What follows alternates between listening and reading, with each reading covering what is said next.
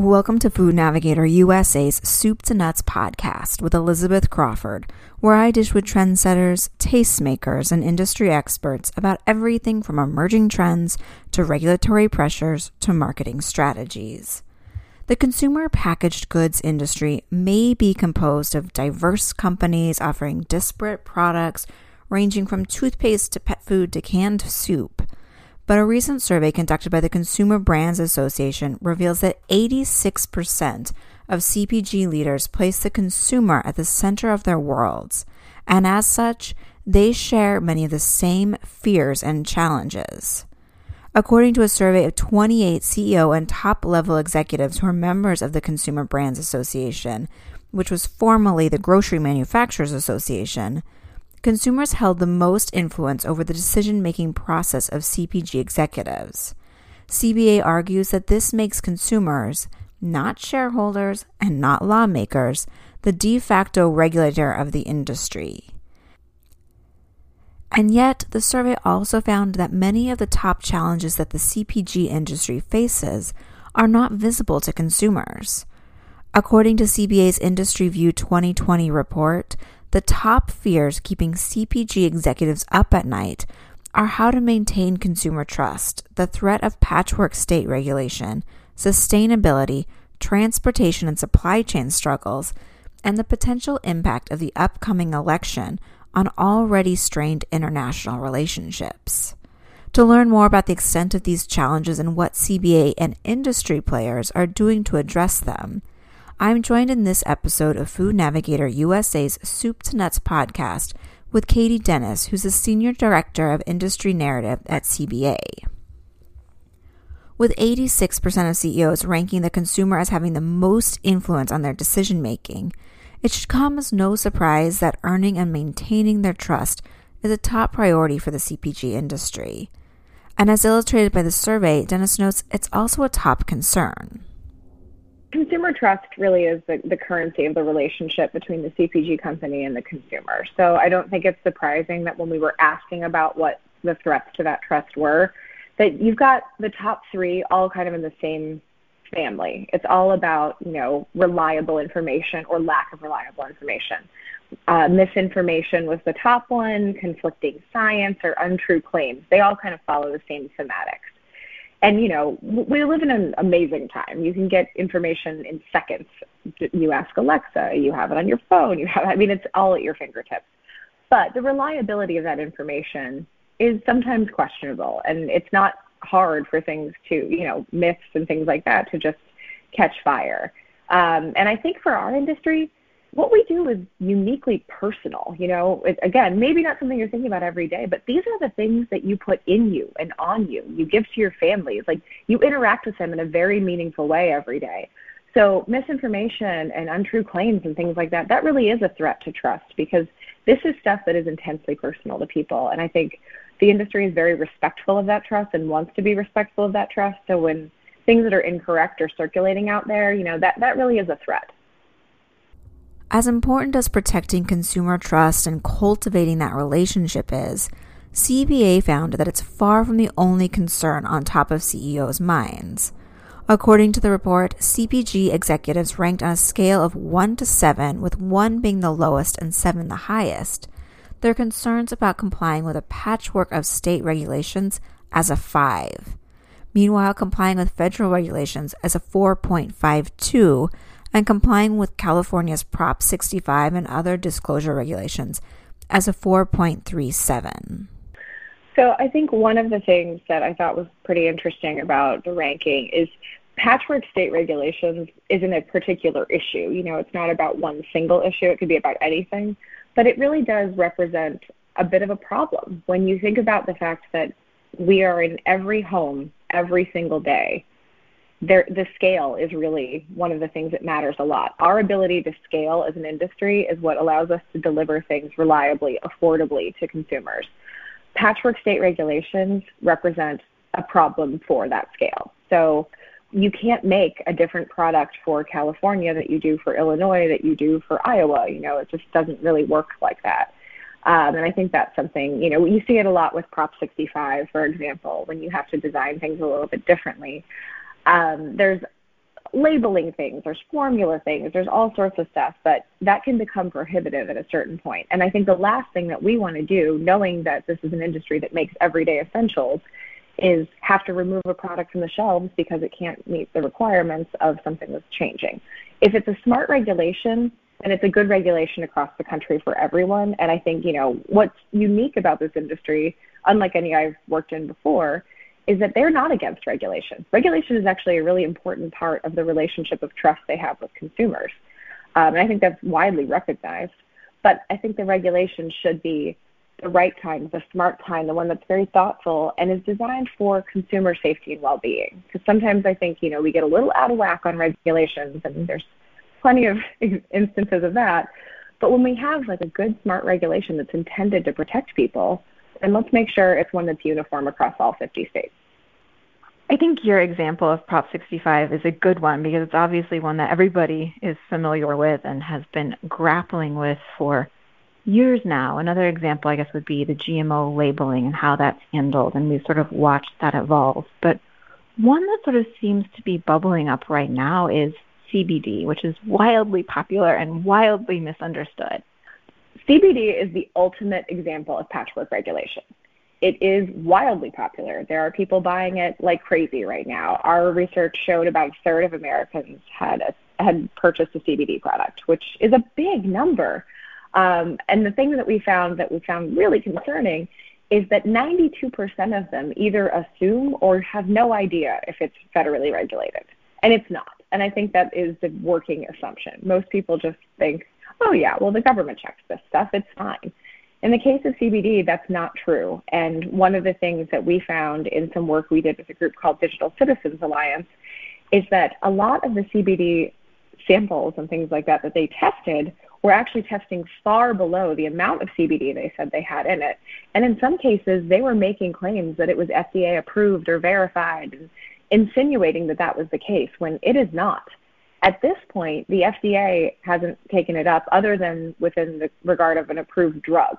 In the eyes of the federal government, this is still a drug, so it can't actually be looked at. Now, I think what we need to do is get to the point that it can be studied and that they can regulate it. That needs to be accelerated however possible because these products are out there. People are buying them, people want them. It needs to be safe and it needs to be regulated at the federal level. Given the mounting pressures and interest in CBD, CBA recently formed an advisory board to guide the organization's work to enhance safety and oversight of the CBD market. It also recently asked Congress for additional funding for CBD research and oversight. In short, we would like to clear the way to allow for research as the first step. Right now, there's a lot of things, a lot of reasons that you can't do the research. Either universities that sometimes do it, it's blocked because they won't allow study of drugs, or you know, it's not getting the funding that it needs. We think that it needs to be funded. We think that it needs to be studied and understood so that the FDA can be in a place to regulate.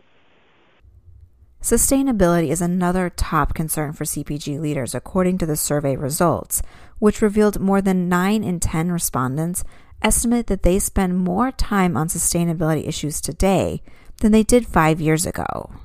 It's not lost on this industry that it's selling packaged goods and those come inherently in a package. So making sure that those package the packaging is as sustainable as possible is top of mind. I mean, it's something that the first day I started, it was one of the big issues, and it has not let up, and I don't really see it letting up. There is a tremendous amount of commitment, both in time, concentration, financial investment that these companies are putting in to designing smarter, better packages, to setting really aggressive targets in terms of, you know, recyclable packaging, compostable packaging, targets of using post-consumer recycled content. There's a lot of activity. I think the thing that we keep coming back to as an industry is no single industry can solve this problem alone. And that is the stuff that I think is really stressful um, when you start thinking about how many different groups you need at the table to get together for a solution. Because otherwise, it's everyone running off and doing their own thing. And while those are individually great things, we're going to be a lot stronger if we can get everyone around the table to come together, particularly when it comes to the recycling system. Um, that's something that our members have been very clear that they, you know, they want us looking at it. We need to get active in that and we really have been. I think there's been some big changes on that front just recently, we launched the Recycling Leadership Council, which is bringing together diverse stakeholders to have a discussion about how we do this and to come up with an actual roadmap of a plan. So, not just to talk for the sake of talking, but to have some actionable results that brings everyone together. We had six senators join us um, in a, a couple weeks ago to talk through all this stuff. They're very interested and invested in it as well, and they really need the perspectives from all these groups. We had our industry there, we had other industries at the table, we had NGOs. Um, it's really been an interesting and robust discussion that has to happen because right now our recycling system is failing us. It's 10,000 different jurisdictions, 10,000 sets of rules. It's confusing to consumers. We need to fix it. It's worth doing. And I think that's something that there's a lot of energy around right now. Of the 25 largest CPG companies, 80% of them are committed to fully recyclable packaging by 2030 at the latest, most of them 2025. Um, there's so much energy around it. But the biggest question that we need to answer is they're making recyclable packaging, but recyclable where? Uh, I personally live in Fairfax County where they don't take glass now. You have to drive it to a separate location. And it's just, we've seen this all over the place where you've got individual items that they're cutting back on, in some cases, getting rid of the recycling program altogether. This is not a solution. We're, we're losing slowly, and we really need to change the way we think and understand what it's going to take to get there. And that's going to require not just every industry at the table, it's going to require funding and a cohesive plan. I think the industry has shown that it is open to some form of financial investment. What it doesn't want to do is write a blank check. And I think that's the thing that's been a bit of a struggle. We want to design a system that's going to work for the long term and create better end markets, stronger end markets that, you know, work for everyone. But we don't want to just do a bunch of band-aid fixes or patchwork solutions because, you know, that's not really going to solve the problem. And this is something we, we absolutely have to solve. Following sustainability, managing transportation costs is another threat that looms large for CPG companies. According to CBA's survey, one fifth of CEOs rated the likelihood of transportation costs as impacting their business as a six or seven on a scale of one to seven, again, with seven being highly significant. I think when you say supply chain to the average consumer, there's some awareness that it's how things get from point A to point B, but the complexities that go into that are, are largely hidden from view. And in part because the industry is so good at making sure they never have to see them. Um, when you look back at some of the transportation costs that skyrocketed, particularly in the latter half of 2018, it was something that, you know, for me as an average consumer shopping at a grocery store, I didn't really notice and I didn't see costs being passed on to me in any meaningful way. Uh, I actually started at Consumer Brands Association at the end of 2018, and this issue was raging, and it was the first I'd ever heard of it. And I don't think that's uncommon. I think most consumers don't get the visibility into what's happening. But it is a massive issue, and it certainly affects all sorts of things. It's the relationship with retailers, because obviously they're the ones selling the products, and it's the how do we find that balance? How do we make sure that we don't have to pass costs on, that, you know, we, we don't want to put added stress on people. It's it's a big, big issue that almost no one sees. And I think that's what's really interesting about it is that it's something that is such a major focus of these companies, but something that is so invisible to the people they serve every day. Some of the issues around 2018 with the transportation costs going up have settled for now, I don't know that we've solved any of those problems, though. I think it's just kind of a matter of time before it returns. So even though it might not be the top issue that they're thinking about, it's still there in a meaningful way. And I think knowing that it's just a matter of time before it comes back. Um, 2018 was largely driven by a truck driver shortage and the costs that you know that was incurring as a result. But I think that's something that you know we need. We there are probably some policy solutions that can be applied to make it slightly better if we were to face that issue again. I think a good example of that is the electronic logging device regulations around truck drivers' hours of service. Um, they actually just relaxed those slightly to give a little bit of flexibility and interpretation because when you think about it, this is very mandated. If, if you're a truck driver and you're on the George Washington Bridge going into New York City, you can't pull like just stop on the middle of the bridge. There's nowhere to go, but you would technically be in violation of your hours of service if you didn't stop. So I mean, we need to apply a little bit of real world practicality to that practice. We don't want tired truck drivers. We don't want that anything that's a dangerous situation. But I think there was some recognition that the hours of service intent wasn't necessarily delivering on the regulation as designed when it came to some of those things that were just sort of common sense. Um, so I think that's a good example of one way that you know we could probably formalize the hours of service flexibility, and that's a, a right a smart step in the right direction. Um, but you know, there's the there's all sorts of different issues along those lines where we can start thinking about what are the small ways that we can improve the climate. Are there policy solutions to this? And that's something we're very mindful of, and we've got an eye on for you know this coming year, next year. What are the kind of strategies we can put forward. While industry can take steps to address many of these fears, there are some issues over which they have less control, including the potential influence of the 2020 election on trade. CBA notes that the CPG industry's exports have grown 148% in the past 15 years, from 41.5 billion in 2003 to 102.7 billion in 2018. This outpaced the growth in both manufacturing and total U.S. goods exports. And as Dennis notes, many industry leaders worry that this could become a risk factor depending on how politics play out. I think that the political climate is something that factors into the day to day for every industry. Um, you know, you see the CNBC obviously covers a lot of political issues the same way they cover business issues, and often they can be one and the same. Markets react uh, there's really they're inextricably linked. I think in particular it may have popped a little higher to the top just because we're off a particularly volatile trade year. Um, the the policies, the renegotiations, the changes, you know, particularly when it comes to our dealings with China, and then throughout the USMCA negotiations, you know, it's it's been a lot um, for a lot of our biggest trading partners. Uh, when you look at our where our trade dollars go and where all that happens. A lot of the activity is concentrated. You know, Canada is a really big partner for us. Um, Mexico as well, obviously China too. So all the activity around that, I think, in particular, was one of those political wins that we really saw, you know, hit the industry in a different way. While CPG leaders worry about the influence of macro issues such as the election or international trade, they also sweat the small stuff. According to CBA's survey, attracting and retaining top talent at their businesses is also a top concern, especially as the low unemployment rate continues to place pressure on companies to offer more to their employees. The industry employs 20 million Americans in some form or another, not all direct jobs, but throughout its supply chain and the people it touches every day.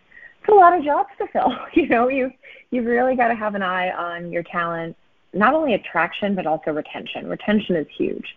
We are fortunate right now to have record low unemployment in the U.S., and that's that's a great thing. Um, I think with that though, it really becomes very top of mind that you when you get good employees, you want to keep them. So I don't think it was really surprising to see that at the top of the list. Um, that said, when you employ as many Americans as this industry does, I think it's going to be at the top of the list, even if the unemployment rate changes slightly. I think that's something that we would just expect to see.